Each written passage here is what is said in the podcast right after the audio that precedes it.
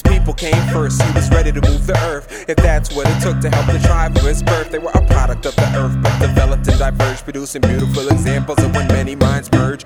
Every single hut, each cultivated piece of land was one more instance of the fruit of work of man. They built it all with their hands and had a strong sense of pride. They built each other up so they all had strong minds. A total stranger will feel like a relative after a lifetime of shared work and experience. It's thicker than water, consistency of blood.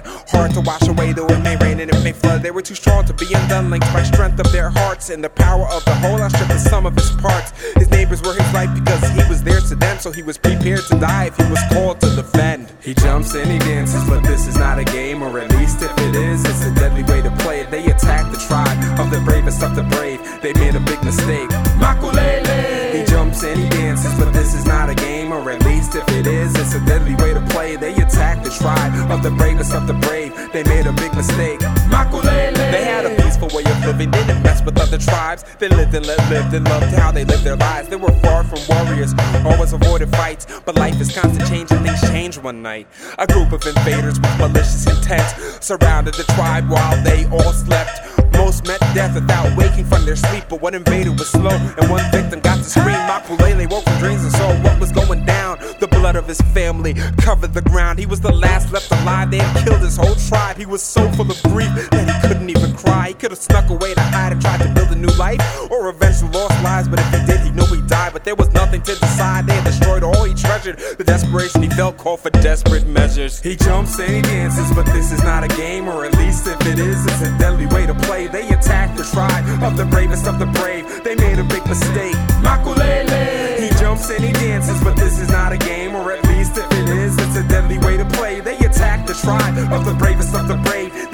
big mistake. Maculele! This peaceful young man had never been a fighter, but anger does much, and his heart was on fire. He grabbed two wooden sticks and walked out Paused, looked around, continued on after a moment.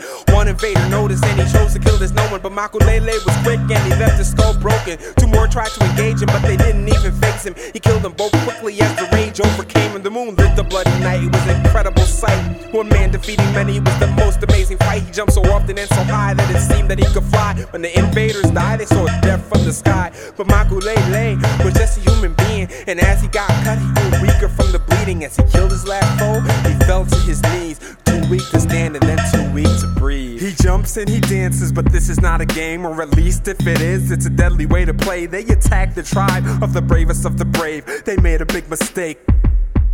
He jumps and he dances, but this is not a game, or at least if it is, it's a deadly way to play. They attack the tribe of the bravest of the brave. They made a big mistake.